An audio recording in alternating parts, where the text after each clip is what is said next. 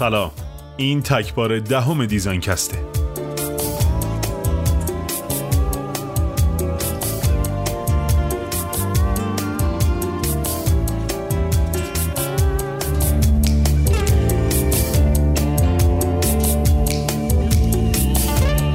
ما در بخش چله نشینی با دیزاین قرار چیستی دیزاین رو از زبان پیشکسوتان و صاحب نظران بشنویم. چله نشینی با دیزاین با ابراهیم مونوندی و ایمان مقصودی. ابراهیم مونوندی کارشناس ارشد طراحی صنعتی و دکترای کارآفرینی. مدرس طراحی صنعتی در دانشگاه تهران مرکز و دانشگاه علوم و تحقیقات تهران. مختره و طراح و کارشناس طرحهای صنعتی در مرکز مالکیت فکری ثبت اسناد و املاک کشور. جوان برتر در سازمان ملی جوانان و در وزارت ورزش و جوانان. دریافت مدال در اختراعات ارشمیدس روسیه با طراحی قطار بدون توقف مترو. فینالیست رداد با صندلی کلاس درس و برنده اولین جایزه هنر و معماری ایران. گاهی وقتا یه آدم در یه مواجهه چه در جریان یه دلبستگی باشه چه ورود به یه حوزه علمی یا حتی یه فعالیت حرفه‌ای چنان در معرض تکرار یه مفهوم یا یه واژه قرار می‌گیره که خواسته یا ناخواسته دچار اون واژه یا به قول اگزوپری اهلی اون واژه میشه. بعد دیگه اون آدم و اون واژه مسئول هم میشن و گریزی و وظیفه‌ای جز تعریف سرنوشته هم ندارن. علا رقم فرار همیشگی ذات من از اهلی شدن دیزاین واجهیه که حس می‌کنم این اواخر انگار یقم گرفته و با وجود همه مقاومت هام منم مثل همه آدمایی که بالاخره یه روز اهلی یه چیزی میشن داره اهلی و مسئول خودش می‌کنم دو دهه زنگ خوردن این واژه در گوش من اگرچه بی مسئولیت و بی فعالیت هم گذشته باشه بازم انگار اونقدر درونی و نهادینه شده که حالا داره منو به نوشتن و به تعریف کردن وادار می‌کنه. یعنی به کاری که تجربه یک صفحه هم برای من فعالیتی کمتر تجربه شده است. این ماجرا با قبول مسئولیت تدریس در یک کلاس دیزاین اتفاق افتاد. اتفاقی که ضرورت مطالعه دانش سریح و در کنار دانش زمینی به آدما دیکته می‌کنه.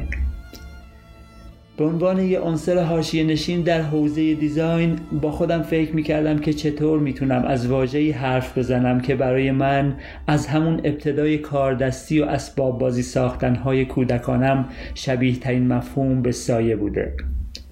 سایه ای که با دور شدنش انگار خودمم یه درخت بی سایه و بی زمینم و با نزدیکتر شدن انگار رشت کوهی با هزاران قله جوراجور که با هر قدم رو به جلو به چشمم عظیمتر و در تصورم گنگتر میشه. اما برگردیم به کلاس درس و به دانشگاه و جایی که کمتر سنگینی سکوت آدما رو تاب میاره جایی که برخلاف ادب و احترام اجتماعی باید تا جای ممکن مدعی بشیم به چالش بکشیم و بنویسیم اما مستدل و مستند. یعنی به سبکی نظاممند و سازمان یافته که البته با مرزهای ابهامآمیز هنر که با شهود و دریافت بیواسطه گره خوردن در تزاده و تقریبا سنخیتی نداره. مشکل من اما فقط این نیست. چرا که به تعبیر من راوی تعاریف و دستاوردهای دیگران بودنم خودش روایتی خفت سازه و به همین خاطره که سعی می‌کنم تا تعریفی کاملا شهودی و غیر کتابی از دیزاین برای مخاطبین این پادکست بیان کنم. حس می‌کنم به خاطر همه این عواملی که میگم مثل یه شاعر بیزوق و استعداد که اول قافیه میچینه بعد محتوا می‌سازه دارم از گذشته و خاطراتم با این واژه چارچوبی مشخص می‌کنم که بتونم مفهومش رو دست کم برای خودمم که شده تعریف کنم. و شایدم این حس مسئولیت و تعریف نتیجه خسته شدن ناخداگاه هم باشه از همون ماجرای تکرار و زنگ خوردن واژه که بی اختیار مفهوم موجزی و آفریده و حالا من یا خداگاه هم فقط دارم به زبانش میارم و اتفاقا از حالت مینیمال گرایانه اصیل و بکرش خارجش می‌کنم.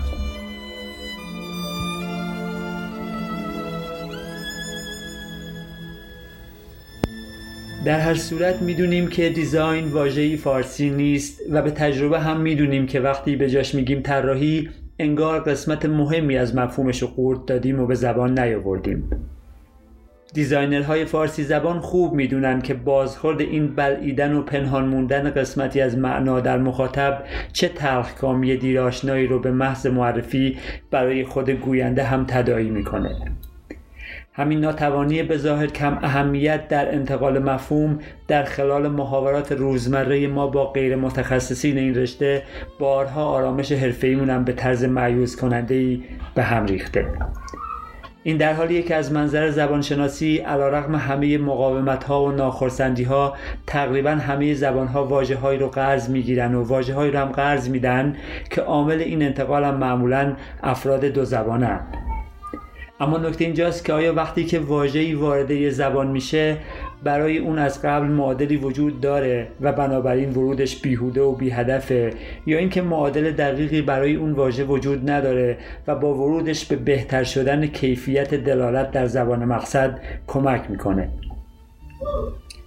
بر این اساس یه دست از واجه های قرضی همون واجه های غیر ضروری هن که بعضی یا سعی می‌کنن با استعمال اونا برای خودشون اعتباری کذایی و مصنوعی کسب کنن و دسته دیگه واجه هایی که واقعا خلایی رو در زبان مقصد پر می‌کنن که من فکر می‌کنم واژه دیزاین به این دسته تعلق داره. پس بهتره در کنار علاقه و تعصب ارزشمندی که به زبان فارسی داریم حضور واژه دیزاین رو به خاطر نداشتن معادلی دقیق به رسمیت بشناسیم و بهش احترام بذاریم. اما چه واژه طراحی رو بپذیریم چه دیزاین و چالش ما با تعریف حل نمیشه و ناگفته پیداست که قسمت عمده این چالش حاصل ناکوکی و ناهمسازی دالها و مدلول هاست به اصطلاح ریاضیدان ها شاید به خاطر برچسبی مثل خوش تعریف نبودن که بعضیا به دیزاین الساق می‌کنن این احساس به وجود اومده که نمیشه دیزاین رو به خوبی تعریف کنیم. اما من معتقدم که میشه عظمت و سیطره اونو بر دنیای آدما یعنی دنیایی از کران تا کران هنر و علم با استعاره از فلسفه تصویر کرد. دیزاین شبیه ترین و وابسته ترین فعالیت ارگانیسم های پیشرفته و به خصوص انسان به خالق جهانه. اونقدر که به محض رو در رو شدن با هر بنبستی پاسخش از مرجع اصلی و در نشانه های خالق به خوبی جستجو و پیدا می‌کنه. بیونیک مصداق روشن این حالت که چگونگی کارکرد ارگانهای موجودات زنده رو جهت به کارگیری در مدل‌های صنعتی مورد مطالعه علمی قرار میده و فلسفه اون بر تقلید صادقانه اصول و قواعد طبیعت بنا نهاده شده. دیزاین مربوط ترین دال یا واژه برای مفهوم خلق و آفرینندگیه. آدما با اندیشیدن و به کمک تفکر قادر به خلق چیزها میشن و تمام فرایند تفکر رو در پس اون فرایند خلق تنها به کمک استعاره قابل انجامه و جالبه که تنها به کمک استعاره هم قابل انتقال به دیگرانه. اینجاست که ارزش استعاره در فرایند تفکر خلاق وضوح و اهمیت بیشتری پیدا می‌کنه و من بعد از حدود ده سال تجربه در تدریس خلاقیت فکر می‌کنم گنجاندن تفکر استعاری در سیلابس این درس که نقشی محوری در طراحی صنعتی داره باید در صدر برنامه های اصلاح آموزش دیزاین باشه. به هر صورت خیلی ها استعاره رو فرایندی به حساب میارن که بر محور جانشینی عمل می‌کنه و نتیجه این عمل کرد بر محور همنشینی قابل مشاهده است.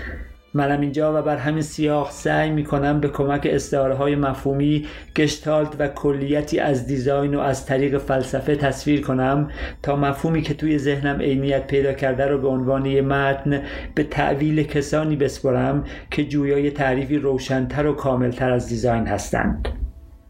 و با نظر داشتن به روی کردی مثل هرمنیوتیک در آینده هم امیدوار به برداشت های شخصی تر و همه جانبه تر از زبان شنوندگان باشم.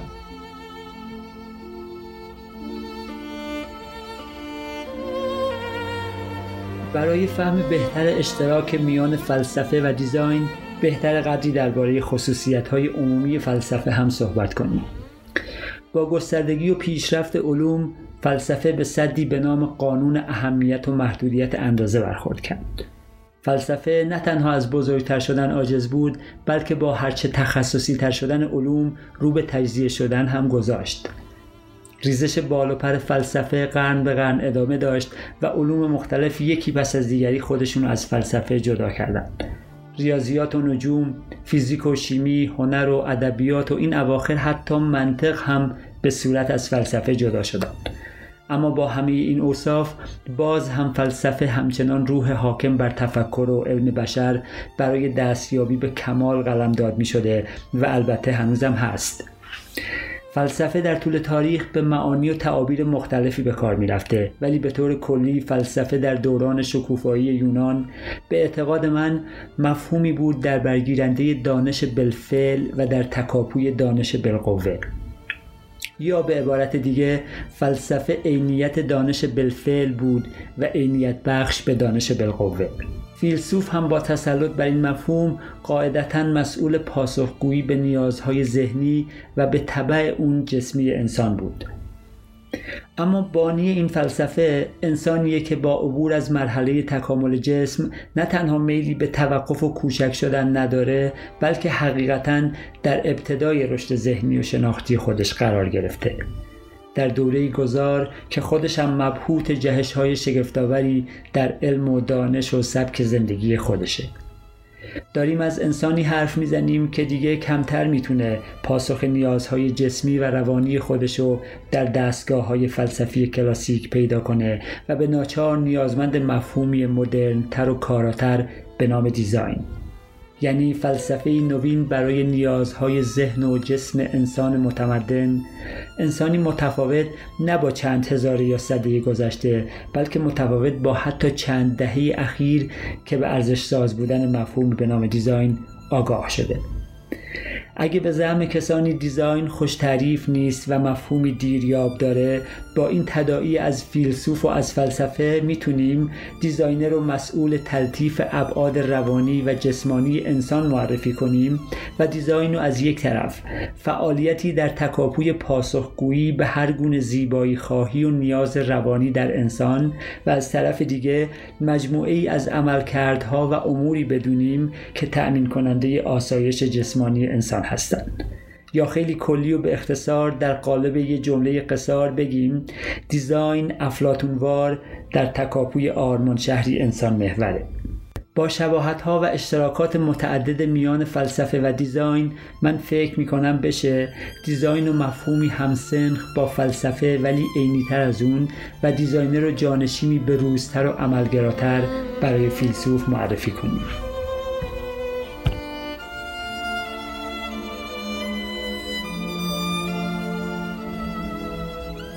دیزاین برای من تداعیگر اقیانوسیه از علوم انسانی و هنر تا علم و تکنولوژی به عنوان ملموسترین نتیجه علم. عینیت بخشی و ایجاد هر چیزی در پهنه این اقیانوس از طریق جانمایه‌ای صورت می‌گیره که بدون اون تجلی هر گونه آفرینشی برای انسان تقریبا غیر ممکنه می‌تونم بگم انتظاع این جانمایی از انسان یعنی برگشت به مرحله ای که صرفا بر مبنای دستورات ژنها و قرایز عمل کنه و این به معنای از دست رفتن جوهر و پتانسیل تولید هنر و علم در انسانه. پس میشه به وضوح نتیجه گیری کرد که همین جانمایه علت و منشأ پیدایش همه علوم و دستاوردهای ماست. جانمایه‌ای که مثل منطق وجودش مسلم و غیر قابل انکاره و ما فقط داریم به فهم و کشف قوانین اون اقدام می‌کنیم. این جانمایه یا ابزاری که در مقام design معرفی می‌کنم بخشی لاینفک از وجود انسان و به همین دلیل و به این واسطه صرف انسان بودن برای designer بودن کافیه. ولی تعریف مفهوم design به معنای دقیق تر و در مقام یک تخصص مستلزم تعریف یک گزاره دو شرطی به صورت منطقیه که شرط لازم اون همین جانمایه است که به معنای انسان بودن و لازمه ایفای نقش در انواع متفاوت آفرینش و خلق. اما نه قصد پنهان شدن در پس این شرط لازم رو داریم و نه اسیر مغالطه علت جعلی شدن پس شرط کافی رو هم مسلح بودن به دانش و خرد و تجربه به وسیع ترین معنا عنوان می کنیم تا این دو شرط هم لازمه designer شدن و هم شاخصی برای سنجش پتانسیل design باشند. پس اگه شرط لازم یعنی داشتن جانمایهی به معنای متفکر بودن یا انسان بودن و شرط کافی یعنی مجهز بودن به ابزاری به نام دانش و معلفه های مفهوم دیزاین بدونیم کیفیت و اعتلای دیزاین به چگونگی همنشینی و همافزایی این دو معلفه یعنی دانش و تفکر بستگی داره. از اونجایی که شرط اول به صورت پیشفرز در ذات انسان هست پس به محض احراز شرط دوم یعنی تحصیل دانش پتانسیل دیزاین در ما شکل می‌گیره. ولی پویایی و ارتقای این پتانسیل مستلزم وجود عامل سومی هم هست که برای تصور این سگانه بد نیست سفر کوتاهی داشته باشیم به دوران کودکی و خاطرات بازی الاکلنگ که اگرچه بازی جذابی نبود ولی امیدوارم اینجا بتونه در انتقال مفهوم بهمون کمک کنه. پس اجازه می‌خوام توافق و تصور کنیم که جسم ما همون جسم کودک ولی ذهنمون یه ذهن جهان دیده یا به اصطلاح من دیزاین دیده باشه که می‌تونه الاکلنگی انتظایی رو تجسم کنه. علاکالنگی که یک طرف تکیگاه اون دانش و طرف دیگرش تفکره با پیوستاری در قالب یه محور که از کمیت شروع و به کیفیت ختم میشه. دانش و تفکر در طول این محور دائما همدیگر رو تولید و بازسازی می‌کنند. دانش باعث بهبود کیفیت تفکر و تفکر باعث افزایش کمیت دانش میشه و در جریان این همافزایی هر کدوم بار محور رو از یه طرف بیشتر و بهتر می‌کنند. اختلاف پتانسیل مهارت تفکر در یک طرف با سطح دانش در طرف دیگه باعث عدم تعادل این علاکلنگ میشه که با رشد متناوب این دو مقوله در دو طرف محور عدم تعادل تغییر وضعیت میده ناپایدار میشه و در اثر تکرار به نوسان تبدیل میشه. با شروع نوسان ایفای نقش تکیگاه به عنوان عنصر سوم این سازه انتظایی نمود و اهمیت بیشتری پیدا می‌کنه و از اونجا که ذهن دیزاین معاب ما اهمیت نسبت ها رو خوب می‌فهمه لازمه که این تکیگاه رو برای تعامل بهتر با باقی اجزا در مسیر تفکر جانبی پرورده و تقویت کنه. وظیفه تکیهگاه به عنوان پل ارتباطی بین دو محور چیزی شبیه عملکرد جسم پینه‌ای در مغز انسانه که من علاقه دارم اسم این تکیهگاه یا بهتر بگم اسم این پاشنه استراتژیک و خلاقیت بذارم که نقش اصلی بازی بین سمت تفکر با سمت دانش ما رو به عهده داره. این تکیهگاه در مقام خلاقیت هرچه رهاتر و روانتر باشه بهتر می‌تونه به همافزایی و برهمکنش دانش و تفکر و به نوسان محور کمک کنه. چرا که پیشران خلاقیت رهایی و انبساط فضای ذهنه. جایی که تاریخ و داستان ابداعات بشر برای ما خونده شده کمتر شاهدیم که چنین فضایی به ذهن و به خلاقیت داده شده باشه و متاسفانه هنوزم در تصور افراد ناآگاه خلاقیت صفتی نافرم و نامعنوسه که سرکوب کردنش در محاسبات این افرادی که عموما هم صاحب منصب و محافظه کارن منطقی تر از پذیرش و پرورش اون ارزیابی میشه. ولی علیرغم تمام این بازدارندگی همین صفت به ظاهر نامعنوس یا خلاقیت که به سان ژنهایی جهش یافته با خیزهای ناگهانی و جذابش همواره برگهای تاریخ دیزاین رو می نویسه اگرچه سنگهای ناآگاه و قدرتمندی هم نادانسته یا دانسته راهش رو صد کرده باشند. به هر حال با تعریف سگانه ای از تفکر و دانش و خلاقیت باید یادمون باشه که همونطوری که در هر مکانیسم ضعیفترین جز معیار حد اکثر اعتماد به اون مکانیسمه در این بازی و در فعالیت دیزاین هم این جزء ضعیفتره که حد اکثر کارایی و بازدهی رو تعیین می‌کنه. و اینکه اشتراک دو مجموعه در بهترین شرایط برابر مجموعه کوچکتره هم می‌تونه الگوی ریاضی مناسبی برای اهمیت رشد ارزی در دیزاین باشه تا مانع خوابیدن ما در باد هر گونه رشد ناسنجیده و نامتعادل بشه. چرا که برای یه designer چنین الگویی از رشد به جای انبساط ذهن اتفاقا مغز رو جامد و ساکن و ناکارآمد می‌کنه.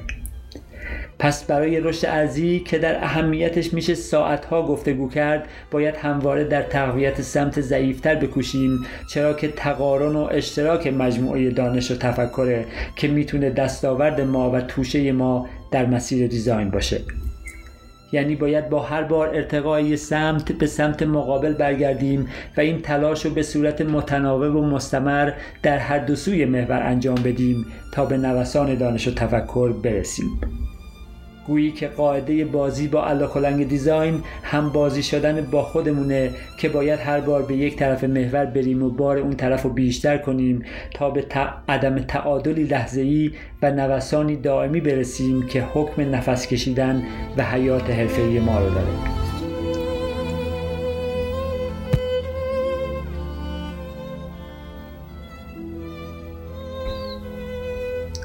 هر چقدر که design رو اقیانوسی وسیع و حوزه‌ای نامحدود معرفی کنیم به همون اندازه سختتر می‌تونیم همین نظر رو راجع به designer به عنوان شناگر این عرصه داشته باشیم.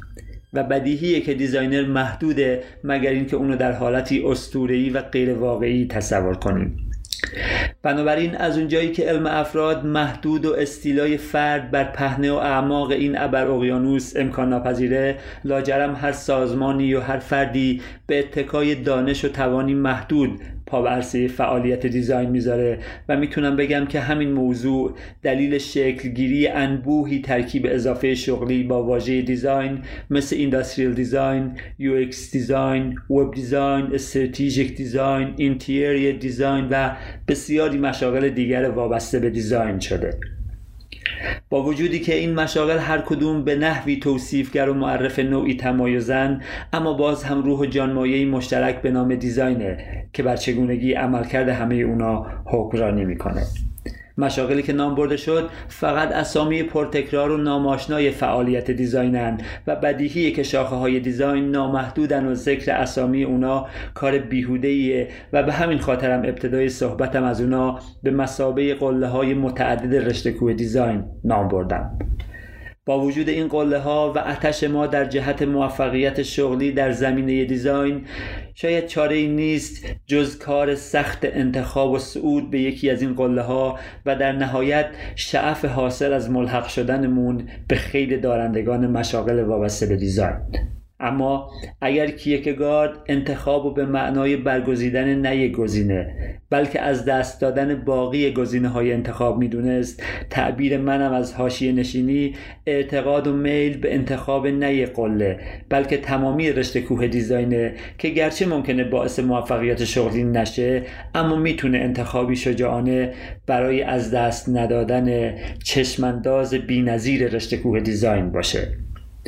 این اعتقاد به نوعی قائل به اینه که دیزاین صرفا ابزار بازیچه تولید نیست. یه ذهن خلاق و روشن ابزار کاملتر یا چشم بیناتری برای دیدن درد و رنج و نارسایی و مادامی که محرومیت و استضعاف وجب به وجب چهره زمین و مخدوش و ناهموار کرده باشه رسالت دیزاین و آدمای خلاق به هیچ عنوان نمی‌تونه خلق ثروت باشه. تحصیل آگاهی و معانست با ذهنی خلاق لذتی مادام و بیمثال از دنیای منحصر به فرد درون ماست. لذتی غیرقابل وصف که میشه اوجش با تلاش برای کاستن رنج های زمین و موجودات روی اون به معنای واقعی کلمه تجربه کرد. امانتیه که بی که بخواهیم برامون دغدغه می‌سازه و بهره اون یا شایدم لذت مضاعف اون به خدمت گرفتنش برای رفع گرفتاری های غیر شخصیه و این مفهوم واقعی ثروته. دیزاین همون مسندیه که می‌تونه فکرهای خلاق و با خودش به مبارزه با رنجها و پلیدیهای خود ساخته ما ببره. انگار که از هان خلاق آهاد لشکر دیزاین برای کاهش رنج های بیپایان ما باشند. اگه کاسب دیزاین نباشیم و مدلول دیزاین رو با عمق وجودمون فهم کرده باشیم باید به این نقطه رسیده باشیم که دیزاین یه مسئولیت و یه مسیره که با قدم گذاشتن در راهش دیگه نمیشه به وجود بیمقداری مثل خودمون فکر کنیم. مسیر مقدسی که باید برای وقف شدن گام در راه اون گذاشت. مسیری که روح و شخصیت ما رو سیقل میده و به تکامل میرسونه و خودش هم در همین جریان و به کمک ما به تکامل می‌رسه. دیزاین مسیر تکاملش رو با تقلید صرف آغاز کرد. با رشد دادن توان انتظار در انسان تثبیت و شکوفا شده و در جریان این شکوفایی حالا حداقل در ذهن خیال باف من فلسفه وار در حال گستردن چتری بر روی تمام علوم و آگاهی های انسانه. تا جایگاه و نقش فلسفه دیگرگون و مناسب این عصر و عهدهدار بشه. فهوای سخنم اینه که دیزاین با ماهیتی همه جا حاضر و بدون مرز قابلیت تشبیه به هر پدیده نامحدودی رو داره و به اعتقاد من به عنوان فعالیتی هم چالشزا و هم چالش زدا جسم و روح و آینده انسان رو بیش از امروز در اختیار خواهد گرفت. در پایان اگرچه ضرورتی نداره اما اضافه می‌کنم مطلبی که شنیدید مدعای علمی نیست. به ویژه که پیرامون هسته پر ابهامی به نام هنر گفتگو می‌کنیم و به همین سبب بهتر صرفا در مقام داستان و روایتی از مواجهه من و یه مفهوم یعنی ابراهیم موموندی و دیزاین شنیده بشه. با آرزوی شادی و تندرستی شنوندگان و علاقمندان دیزاین مرداد تلخ و بیمار 1399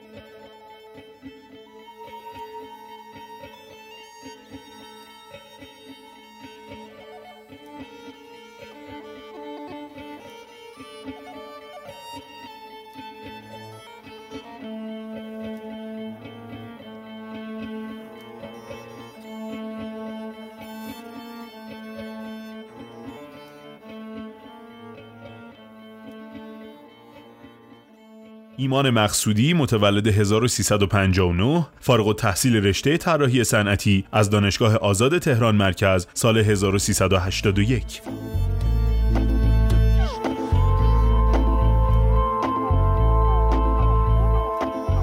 سلام من ایمان مقصودی هستم. دوستان من خواهش کردم راجع به طراحی به مفهوم خیلی کلی عام یه voice ی ضبط بکنیم بفرستیم. اول اصلا باید بگم که خیلی خوشحالم که این اتفاقات داره میفته. هر جای دنیا بالاخره وقتی صحبت تخصصی میشه media عمومی و general نمی‌تونه کار را بندازه و میرن مردم سراغ پادکست که یه سری گروهن که یه topic خاصی رو بهش علاقه دارن یا توش کار می‌کنن یا هر چی. به صورت تخصصی تر و focus تر روی اون subject با هم تبادل نظر می‌کنن. اینجاش خالی بود حس می‌شد که پادکست design فارسی داشته باشیم و خیلی اتفاق خوبی که افتاده. ولی counterintuitive الان مدلی که فکر می‌کنم مثلا از من نوعی درخواست شده که voice بذاری که خب حالا راجع به طراحی هر چی می‌خوای بگو. ببینیم خب صحبت سر اینه. من از کلی‌گویی متنفرم و این مشکل ماست توی ایران. راجع به همه چی کلی حرف می‌زنیم و هیچکی راجع به elephant in the room یا مشکل واقعی که وسط تو صورت اون وایساده وسط اتاق تو صورت اون داره نگاه می‌کنه و ما خودمون زنیم به اون راه صحبت نمی‌کنیم. اولا که پادکست design من دوست دارم که یکم تخصصی تر باشه چون پادکسته. پادکست تخصصیه. برای راننده تاکسی تو خیابون نیستش که عموما راجع به طراحی نظرتون چیه. یا رو بخوایم آشنایی بکنه با طراحی نه.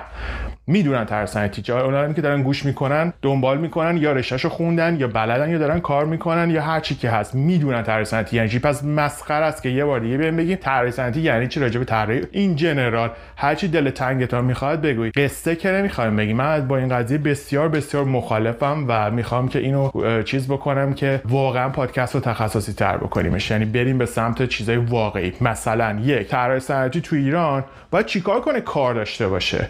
دو طراح صنعتی باید چیکار کنه گشنگی نمیره؟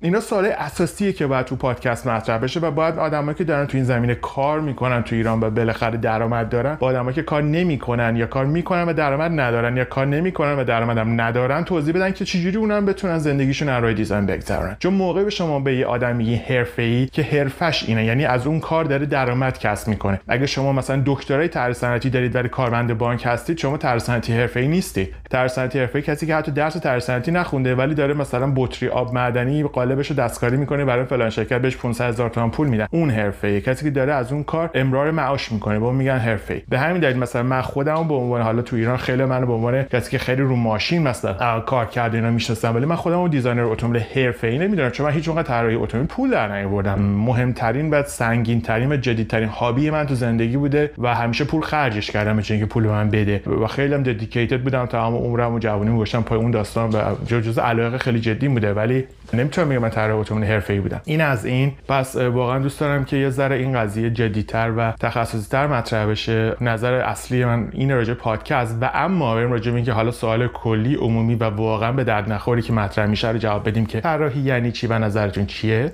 می‌تونم میشه بگم که خب okay. اولا که طراحی باز یه مشکلی که داریم اینه که طراحی تو فارسی لغت درستی نیست دیگه. ما داریم استفاده می‌کنیم. چون اون به معنی واقعی هیچکی نتونسته design رو translate بکنه به فارسی به خاطر اینکه خب design اگه شما نگاه کنید به دیکشنری هیچ ربطی به طراحی نداره. design یعنی برنامه ریزی خب یعنی شما وقتی میگن یه design ی برای فلان جا بده یعنی یه برنامه ریزی براش بکن. یعنی یه designer باید آدمی باشه که بتونه بهترین برنامه ریزی ها رو ارائه بده. نه بهترین نقاشی ها رو. وقتی میگیم طراحی صنعتی انگار انتظار میده که یه طراحی بکنی انگار به زور باید یه چیزی رو نقاشی کنی بکشی و این مسخره است. design به معنی planning و برنامه ریزیه. مثلا میگن حالا مثلا تو جاهایی که درست استفاده مثلا میگن طرح برنامه 20 ساله چی چی مجلس. خب اون واقعا design ه. یعنی یه نشسته فکر کرده محاسبه کرده برنامه ریزی کرده برای اینکه به یه نتیجه کاملا مشخصی در یک تاریخ کاملا مشخصی برسه. به این میگن design. industrial design هم همینه. شما میای design می‌کنی طرح نمیدی. design می‌کنی. خیلی فرق می‌کنه بین کسی که طرح میده و کسی که design اینم باز من می‌خوام این خط بسیار پررنگ بکشم که اصلا جدا بشه. من روی صحبتم با طراحا نیست روی صحبتم با designer ها کسی که design می‌کنه می‌دونه طرفش فلان کارخونه فلان مشتری فلان client فلان این فلان industry کدوم product کدوم سرویس کدوم خدمات می‌خواد. بهتر بکنه برای چه مشتری آخرش می‌خوان به چه نتیجه‌ای برسن چقدر market share می‌خوان بگیرن چقدر می‌خوان پول در بیارن مردم قرار آخر چه استفاده بکنن تا چه لولی خوشحال بشن تا چه لولی ناراحت. همه چی واضحه. به این میگن design تعریف منم از design این شکلیه. زمانی که من ماشین طراحی می‌کردم به نظرم دقیقا داشتم ماشین طراحی می‌کردم. چون styling ه من واقعا نمی‌تونم توی رشته طراحی صنعتی قسمت خاص اتومبیل و transport و اینا رو جزو design به معنی design بذارم. واقعا استایل یعنی کار styling بسیار کلمه درستریه تا کار designing یا کار designer کار styler بیشتر. چون استایله یه دوتا خط این ور چهار تا خط اون ور این surface میره تو این میاد تو یه هواکش این ور یه چراغ اونجوری. اینا cosmetic changes ه به قول معروف. تغییراتیه که به ظاهر ربط داره و styling شما چیزی که ظاهر رو درست می‌کنه و باطن رو دست نمی‌زنه styling تو زبان انگلیسی. مثلا شما میری موتون رو کوتاه بکنی اون یارو hair stylist ه کله شما رو که deform نمی‌کنه که داره مدل موتون عوض می‌کنه. شما همون آدمی بودید که رفتید تو سلمونی حالا همون آدم باشعور بیشعور قشنگ هر چی که بودید رفتید مغزتون و ریخت قیافتتون و محتویات اونطوری که نمی‌تونه دست بزنه که موتون رو یه ذره برمیخته است مرتب می‌کنه این وری چپ می‌زنه راست. تموم شد. styling یعنی design transport هم اینجوریه. دوستانی که transport کار می‌کنن stylist هستیم. یعنی من خودم هم stylist transport می‌دونم نه designer اگه بخوایم بگیم که کی design transport می‌کنه آدمایی که fundamental مثلا مثلا چیزی تغییر میدن. کمپانی که مثلا به نام تسلا نیت fundamentally ماشین رو عوض می‌کنه اونا واقعا یه design جدید ارائه کردن. با یه برنامه ریزی مشخص از این باتری استفاده می‌کنه. range ش انقدر این charger ها هستن تو این فواصل برای شارژ کردن و غیره و غیره. انقدر tax benefit می‌گیرید اگه ماشین electric بخرید. چرا باید بخرید؟ چرا نباید بخرید؟ از این حرف. پس باز یه تفاوت design style این وسط دارم جدا می‌کنم چون می‌خوام آدمی که دارن گوش می‌کنن این voice رو بفهمن که کدومن و وقتی که فهمیدن کدومن اگر طرف صحبت های من یا امثال من نیستن می‌تونن همین الان برن اینستاگرام مثلا اونجا جای دیگه وقتشون رو بگذارن یا برن مثلا ابی گوش بدن. یا آدمایی که این طرفی میگن oh okay ما مثلا دنبال همین پس می‌خوام خیلی باز چون چیزی به نام راضی کردن همه وجود نداریم. نه تو دنیای واقعی نه تو زندگی نه تو design نه تو styling شما نمی‌تونید همه رو راضی کنی. اگه بخوای همه رو راضی کنی یعنی همه رو pissed off می‌کنی. همه رو شاکی می‌کنی. باید تکلیف معلوم کنی. من می‌خوام این کارو بکنم برای این جامعه یا برای این کشور برای این گروه هدف برای این برند برای این business برای اینکه اینقدر درآمد ایجاد کنه اینقدر آدم خوشحال شن اینقدر زندگیشون راحت شه و غیره و غیره و غیره. واضح شفاف. کاملا برعکس مدل درخواست اطلاعاتی که روی این پادکست انجام شده بود برای منی که دوستان voice فرستاده بود که راجع به طراحی صحبت بود خیلی غیر شفاف و خیلی غیر واضح و خیلی عمومی و خیلی غیر تخصصی.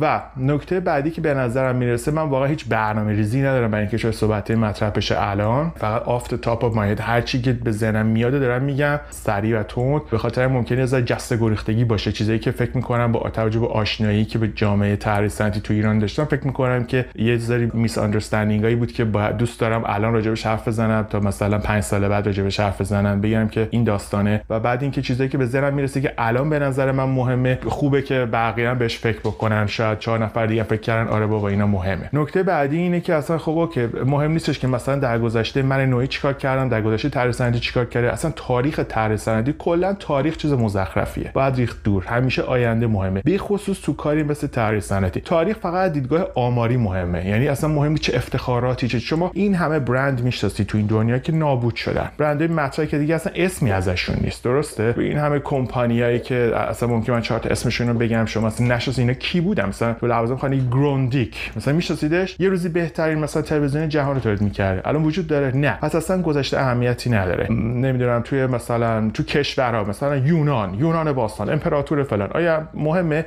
نه. یه زمانی برای خوش یه سری تو سرا داشتن یا مهم بوده. الان کیان؟ گدا داغون به هیچ دردی نمی‌خوره. پس گذشته فقط نظر آمار مهمه. مثلا شما می‌خواین چیز طراحی بکنی اوکی مثلا در طول 20 سال گذشته روش مصرف مردم از این داستان چجوری عوض شده بهش نگاه می‌کنید و اون آمار رو از تو تاریخ استخراج می‌کنید برای استفاده در زمان حال و تولید شدن در آینده ازش استفاده می‌کنید پس هیچ وقت روی کرد به گذشته برای اینکه فلان آدم فلان کمپانی فلان طراح فلان افتخارات رو در گذشته داشته هیچ گارانتی نیست برای اینکه در الان حرف درست بزنه یا در آینده حرفایی که می‌زنه درست از در بیاد پس اینم خیلی مهمه. اینا من می‌خواستم بازی خطی بکشم بین اینکه کسی که حرف می‌زنه راجع به هر موضوعی با پیش داوری بهش نگاه نکنیم. نه از اینکه واو فلانی یا فلان کسک داره این حرفو می‌زنه و این آدمی که فلان کارها و فلان جوایز و فلان چیزها و فلان مثلا موفقیت های تجاری کسب کرده. پس حتما حرفش درسته. نه. کی میگه؟ و از طرفی برعکسی بابای اومده عرب نوور داره یه حرف درستی می‌زنه و هیچ درست گوش نمی‌کنه به حرفش به خاطر اینکه اصلا میگه این کی هست. رزومتو بفرست ببینیم.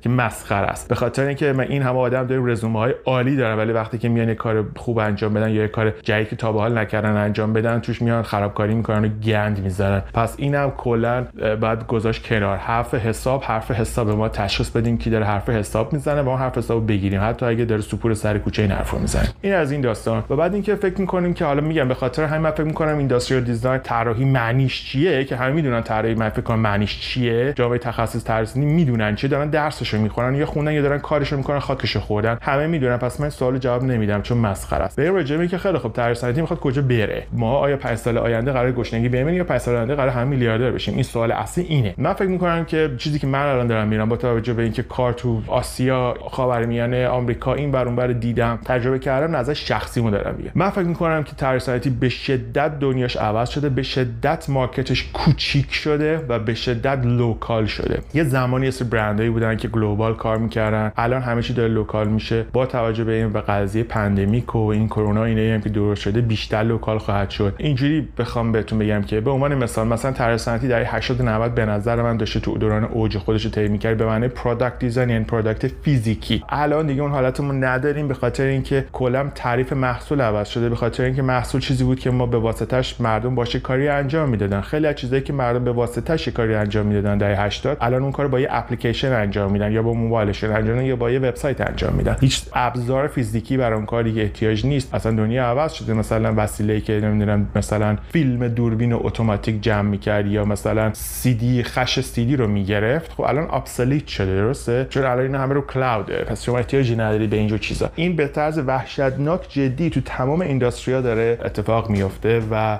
یه major shift توی همه چیز و احتیاج به محصولات فیزیکی روز به روز داره کمتر میشه و توجه به محصولات فیزیکی احساس نیاز بهشون هم داره روز به روز کمتر میشه. بیشتر الان تمرکز روی experience و روی تجربه است. یعنی الان مثلا شاید 15 سال پیش مردم دوست داشتن یه خونه داشته باشن مثلا یه خوابه بعدش فکر می‌کردن مدل بعدی زندگی اینه که خونهمون رو بکنیم شش خوابه و اونجوری بیشتر حال میده. الان اینجوری نیست. الان میرن خونه یه خوابه نگه میداریم ولی مهم سوال بعدی اینه کدوم کشور رو دیدی؟ کدوم مثلا تا بالا از هواپیما پریدی پایین تا بالا رفتی فضا؟ تجربه الان جالب تره چیزی که به خصوص بشه پست کرد رو اینستاگرام یا رو سوشال میدیا. در ایجه خب هر چیزی که در خدمت این تجربه باشه میشه در واقع محصول بعدی که مورد نیاز مردم و این محصول دیگه فیزیکی نیست و آدمایی که فقط و فقط بود فیزیکی رو نگاه می‌کنن بهش مثل من میرم به سمت اون در واقع مایناریتی اون اقلیت و اون آدمای کمی که بیشتر حالت شاید یه ذره بوتیک داره یه حالت هنری پیدا می‌کنه شاید کارشون و مثلا بازار خیلی کوچیکتری سرش دعوا می‌کنیم و میجنگیم و رقابت خواهیم کرد. ولی میجر شفت بزرگ دیگه اینه که اقتصاد دنیا از قبل به سمت شرق داره حرکت می‌کنه و اتفاقات بزرگ در شرق می‌دونم همه تو ایران دارن تلاش می‌کنن که فرار کنن برن به غرب ولی خود غرب فکر می‌کنم 10 سال آینده خود غربی ها همه فرار کنن برن به شرق. در نتیجه اینم بهتر در نظر داشته باشیم. الان بیشتر بزرگترین بازار design دنیا و بیشترین hiring industrial design در کره زمین در چین انجام میشه. نه در آمریکا نه در اروپا. بهتر اینو همه توجه بهش بکنن چون همیشه design جای انجام میشه که تولید بوده. قبلا خیلی product ایی که شما می‌بینید design ای معروف باحال دهه 70 80 و اینا به 90 مثلا سونی design می‌کرد تو ژاپن design می‌کرد ژاپن تولید می‌کرد. الان خیلی از همونایی که ژاپن تولید میشه دیگه ژاپن تولید نمیشه. مثلا داره ویتنام تولید میشه. و خب مسلما خیلی چیز جابجا میشه. خیلی product ایی که آمریکا تولید میشه دیگه الان آمریکا تولید نمیشه. چین تولید میشه و ترجیح میدن که همونجا تو چین هم design بشه. با taste آمریکایی با در نظر گرفتن taste مثلا مصرف کننده آمریکایی. در اینا هم هست. به خاطر همین این یه بحث میاره وسط اینکه خب ما که حالا اونایی که اصلا نمی‌خوان از ایران برن. یا اصلا خوبه هست یا اصلا همینی که هست نمی‌تونیم بریم یا اصلا دوست داریم می‌خوایم باشیم یا اصلا اینجا market خوبیه و میشه روش کار کرد و اینا. اون داستان ما رو برمیگرده به اینکه خب ما چجوری حالا بیام طریق local لحاظ بکنیم توی design به معنی اینکه design ی که میره بیرون موفقه و میفروشه و می‌تونه پروژه بعدی رو بیاره. نه به عنوان design ی که من فکر می‌کنم قشنگه و کل ایران بیشورن چون اینم یه approach ه که همه فکر می‌کنم این چیزو ته ذهنمون به عنوان یه designer داریم یه side artist ی داریم که اون آرتیست همیشه دوست داره بسیار آرتیست های اندی باشه کار هنری خیلی خاصی انجام بدن 300 هزار تا جایزه در جهان ببره و همه با انگشت نشونشون بدن و اینا. خب اون یه بودی از وجود کاراکتر در واقع هنری آدمایی که این ذات هنری رو دارن و خب دوست دارن و نمیشه به قول قدیمی ها می‌گفتن چی چی بر جوانان عیب نیست. اینم بر طراحان و هنرمندان عیب نیست. این یه اشکالیه که دارن. کاریش نمیشه کرد ولی در کل فکر می‌کنم که این خیلی مهمه که بدونیم طراحی هم لول های مختلفی داره به عنوان مثل شما designer ایی دارید که برای mass production برای تیراژ بسیار بالا طراحی می‌کنن. که این اینا یه آدم خاصی هم با skill set ای خاص خودشون و اکثرا studio ندارن و باید کارمند اون شرکتی باشن که دارن با scale بسیار بالا تولید می‌کنن. مثلا اگه شما دوست داری مثلا designer ماشین باشی و مستقل studio ی design ماشین داشته باشین آرزو شما به گور خواهی برد. به خاطر اینکه همچین چیزی وجود خارجی نداره. شما اگه می‌خوای مثلا بنز طراحی کنی باید بری کارمند بنز چی؟ مثل ایران خودرو. بعد بری کارمند ایران خودرو چی؟ صبح بری کارت بزنی ظهر بشینی تو سل با همه نهار بخوری اصلی هم مینیبوس براتون برگرد سر خونتون آلمان هم همینه آمریکا هم همینه. شما مثل 20000 تا آدم دیگه صبح به صبح میرین تو صف کارت می‌زنین میرین میشین پشت کامپیوترتون یه کارایی می‌کنین رئیستون میاد بهتون غر می‌زنه نهارتون رو می‌خورین شب میرین خونه حقوقتون سر ما می‌گیرین قسطتون رو میدین. این lifestyle آدمی که دوست داره چیز mass production تعریف کنه. تیراژ بسیار بالا. از طرفی آدمایی هستن که برای برندای کوچیک‌تر با تیراژ یکم کوچیک‌تر برای niche market ها طراحی می‌کنن. مثلا product ی که میره تو Kickstarter product برای مثلا گجت های باحال کمپانی ها برندی که بزرگ و جهانی و global نیستن. مثلا device الکترونیکی تولید می‌کنن ولی اپل نیستن مایکروسافت نیستن مثلا ASUS نیستن سونی نیستن. یه برند چی چی استاره مثلا اونا سالی 300 میلیارد مثلا دلار فروش دارن اینا سالی 30 میلیون دلار فروش دارن سرویس دادن به این برندها برند کوچیک و متوسط چیزیه که اون designer ایی که یه ذره هنری تری دارن کار خاصتر و استقلال عمل بیشتر رو دوست دارن بیشتر می‌تونن به اینا سرویس بدن دیگه. چون برای اونا نمیصرفه design studio داشته باشن و فلان و این حرفا. و برای اینا هم راحت تر دسترسی با همچین client های مشتری تا اینکه بخوام برن به جای مثلا برند نمی‌دونم مثلا میگم قاینار خزر بخوام برم با بوش آلمان قرارداد ببندم اصلا بوش با شما صحبت نمی‌کنه ولی قاینار خزر دو تا sketch خوب بهش بدی میگه حالا روی یه دونه بخاری برامون طراحی کن ببینیم چی میشه. پس این استایل دوم یا category دوم designer است و بعد این سری هم celebrity designer art slash artist اینا داریم که حالت هنری داره بیشتر کاراشون بیشتر هم توی decorative هستن. مثلا چیز مثلا مبلای دکوری دارن نمی‌دونم lighting های برند های lighting شیک خارجی دارن. نمی‌دونم همه چی خیلی شیکه و فلان و نمی‌دونم چیزای decorative جاسوییچی خوشگل نمی‌دونم این چیزای fancy اینا. اینا کمپانی که سرجم کلا مثلا پرسنلشون بین 20 تا 200 است اینا tiny business محسوب میشن. چون هر کمپانی که زیر 500 تا کارمند داره حالا تو اقتصاد آمریکا اینجا بهشون حتی small business هم نمیگن. اینا tiny بیزنس هن سمال بیزنس زیر 2000 تا business های درست همون بالا 2000 تا کارمند دارن و business های اساسی خب چند صد هزار کارمند یا چند میلیون کارمند دارن. پس ما داریم راجع به tiny business ها صحبت می‌کنیم. برندهای boutique هنری فلان designer فلان مثلا قاشقای خیلی خاص رو طراحی می‌کنه و میفروشه.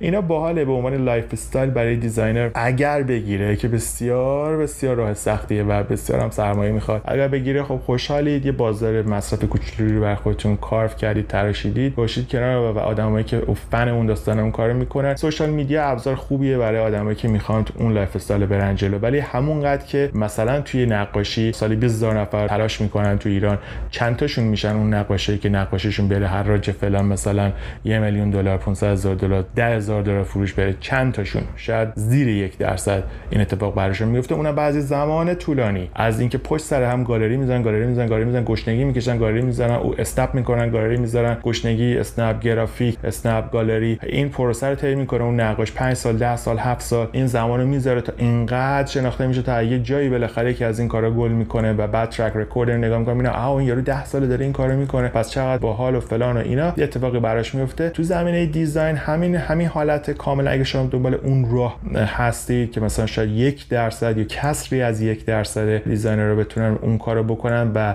فقط فرقش اینجاست که زمانی بسیار بیشتری از این نقاش یا آرتیستی که عکس می‌گیره یا نقاشی می‌کنه می‌بره چون اونا میرن و سرمایه بسیار بیشتری می‌بره. به خاطر اینکه خب نقاش برای اینکه کار بده بیرون مثلا چیکار می‌کنه میره یه بوم می‌خره 10000 تومان 20000 تومان رنگ می‌خره میشینه جلوش می‌کشه تمام میشه. ولی شما اگه می‌خوای مثلا یه صندلی جدید بدی یا یه محصول جدید بدی بیرون موفق باشید دیگه. برو ببین می‌خوای چقدر هزینه بکنی. مثلا مگه می‌دونی زیر میلیون تومان اولین prototype بسازی که تازه 10 تا توش درمیاد که باید باز دو مرتبه product بعد بسازی که بهتر بشه و بعد بهتر و بهتر. بعد که می‌خوای تازه ازش 10 تا تولید کنی بهت میگن خیلی خب 10 تا یه جا سفارش بذاری. okay حالا 500 میلیون رو کجا بیارم؟ می‌دونی همه اینا هستش. در نتیجه راه سختریه در کل. شاید بعضی این سختی رو حاضر باشن بکشن و اون زمان رو بذارن و اون هزینه رو بذارن و برن جلو. و این به نظرم میشه category های اصلی design که وجود داره که آدما می‌تونن بر اساس طبعشون بر اساس کاراکترشون بر اساس شخصیتشون پیدا بکنن که دوست دارن برن برای یه کمپانی استخدام شن. کارشون آماده باشه product معلومه برند معلومه guideline معلومه بشین design تو بکن صدها هزار نفر محصول تو بعدا استفاده می‌کنن و می‌تونی بگی محصول من دست 100 هزار نفر هست. نوع دوم boutique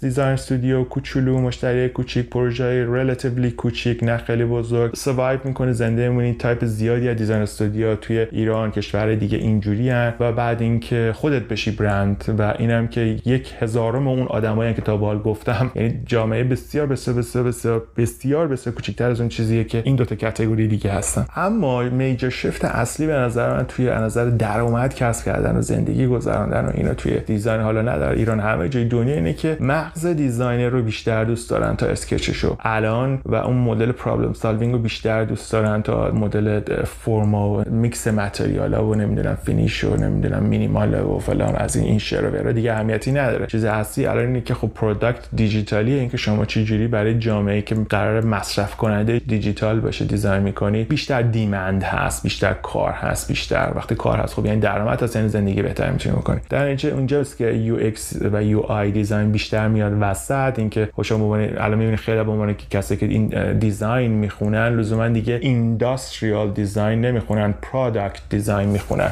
تفاوت عمده اینه که الان معنی product design عوض شده. ما مثلا 10 سال پیش product design به معنی طراحی محصول بود. یعنی مثلا مبل design می‌کردی قاشق design می‌کردی بخاری design می‌کردی تلویزیون design می‌کردی. اینا دیگه product نیستن. product الان app website software اینا product ن توی تمام دنیا. دیگه به نمیگن product. پس همه چی برگشته به قدیم. به اون داستان میگن دو مرتبه industrial design یعنی دیگه الان باز اونا شده یه سری محصولات زمخت صنعتی که احتیاج داره واقعا از چوب تراشیده بشه. یعنی ازشون بسیار عقب افتاده قدیمیه. مثلا چرا یه باش یه کد نیست که تو کامپیوتر بیاد بالا؟ ما به اون میگیم product. و product چیزی که تو بتونی real time feedback بگیری از مشتری و هفته بعد این ایراد برطرف بکنی ولی توی مبل تولید کرده یه ایرادی داری چجوری می‌خوای هفته بعد 10000 تا مبل جمع کنی؟ بدون ایرادش بدی بیرون؟ ولی با یه وبسایت میشه با یه اپلیکیشن میشه یا با یه software میشه. در این اتفاق هست؟ complicated ترین category product slash محصول slash سرویسی که وجود داره الان. کمپانیایی که همه اینا رو با هم integrate می‌کنن. مثلا مثال کلیشه مسخرش واسه معمول. اپل فلان فلان اینا که okay hardware hardware خودمون software اونم software خودمون اینا با هم دیگه لینک میشن یه user experience بسیار قوی میدن بیرون. یا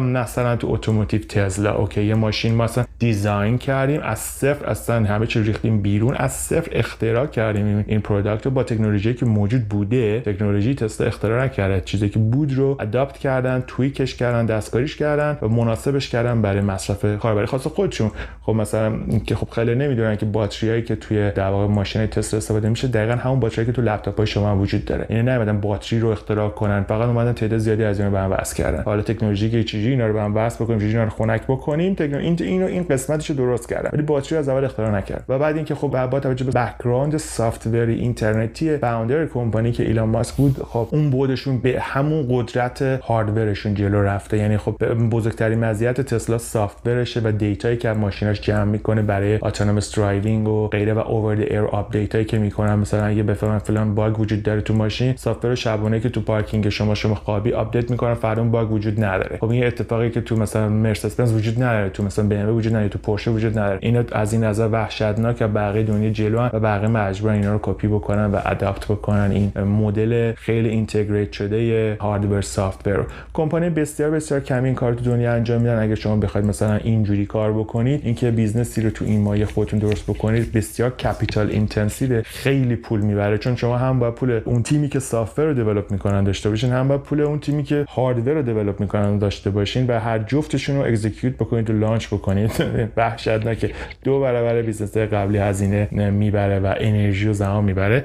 در اگه بخواید involve با این نسل آینده product فیزیکی باشید باید براشون کار بکنید. یعنی باید تو category یک طراح قرار بگیرید. okay بعد خودم برسونم به اون کشور قبرستونی که این کمپانی وجود داره و برم apply کنم برای کار تو اون کمپانی. that's it راه دیگه نداره. اینکه از صفر اینو به وجود بیاریم بسیار بسیار بسیار بسیار کار سختی. آدمای بسیار بسیار بسیار کمی می‌تونن کار انجام بده. خلاصه این از این. برم فکر می‌کنم بیش از حد دیگه حرف زدم خیلی پراکنده حرف زدم با عذرخواهی می‌کنم. آرزوی موقع موفقیت می‌کنم. برای این community از طراحایی که دورم جمع میشن و idea شون رو share می‌کنن امیدوارم idea یی که من share کردم خیلی پرت و پلا و شر و ور نبوده باشه به درد چهار نفر بخوره. خیلی دوست دارم که دوستان فکر می‌کنن که okay حرفا که می‌زنه مثلا چهار تاشو دوست داشتیم چهار تاشو بیشتر دوست داریم بدونیم feedback بدن که okay می‌دونی چیه؟ راجع به این بیشتر حرف بزنیم. اصلا راست میگی مشکلمون الان اینه بیان راجع به حرف بزنیم. من فکر می‌کنم بد نیست که جهت بدیم همه به سمت سوی که می‌خوایم بریم. یعنی کار یه نفر نیست واقعا. همه به نظرم فقط منفعل گوش نکنن پادکست ها رو نظر بذارن کامنت بذارن بگن آقا راجع به این بیشتر حرف بزنید. که تهیه کنندگان پادکست که دارن زحمت می‌کشن واقعا نتیجه زحمتشون بگیرن از کاری که دارن انجام میدن. نه اینکه همین بی تفاوت گوش کنن میگن باز یه چیز دیگه مش حرف پوچ تو خالی دیگه زده شد خاطره گفتن رفت. من نمی‌خوام این حالت پیش بیاد چون واقعا کار سختی organize کردنش و launch کردنش و maintain و اینکه هر هفته هر روز این مطلب گوشم واقعا کار سختیه. و این اگه همه ما بتونیم feedback بدیم به producer ای podcast به نظر من دین خودمون داریم ادا می‌کنیم و داریم ما هم participate می‌کنیم به این حرکت خوبی که شده و سعی می‌کنیم ازش support بکنیم و بره جلو. و کار دوستامون راحت تر میشه که بدونن برای دفعه بعد چه کاری انجام بدن راجع به چی صحبت بکنن که شما لازم دارید و کار شما باش راه میفته و کار طراح صنعتی باش راه کار طراح تو ایران باش راه میفته اینا صحبتی که به نظرم خیلی خوبه و برای همه آرزوی موفقیت می‌کنم به امید دیدار صوتی تصویری هرچی که هست یا اسکایپی در پادکست های بعدی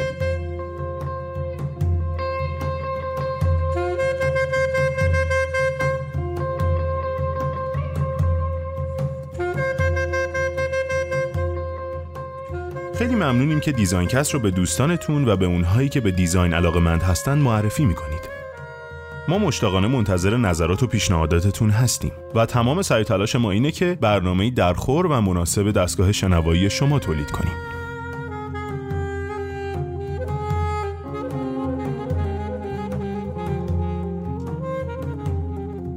تکپار دهم دیزاینکست تو هفته چهارم شهریور 99 ضبط شده.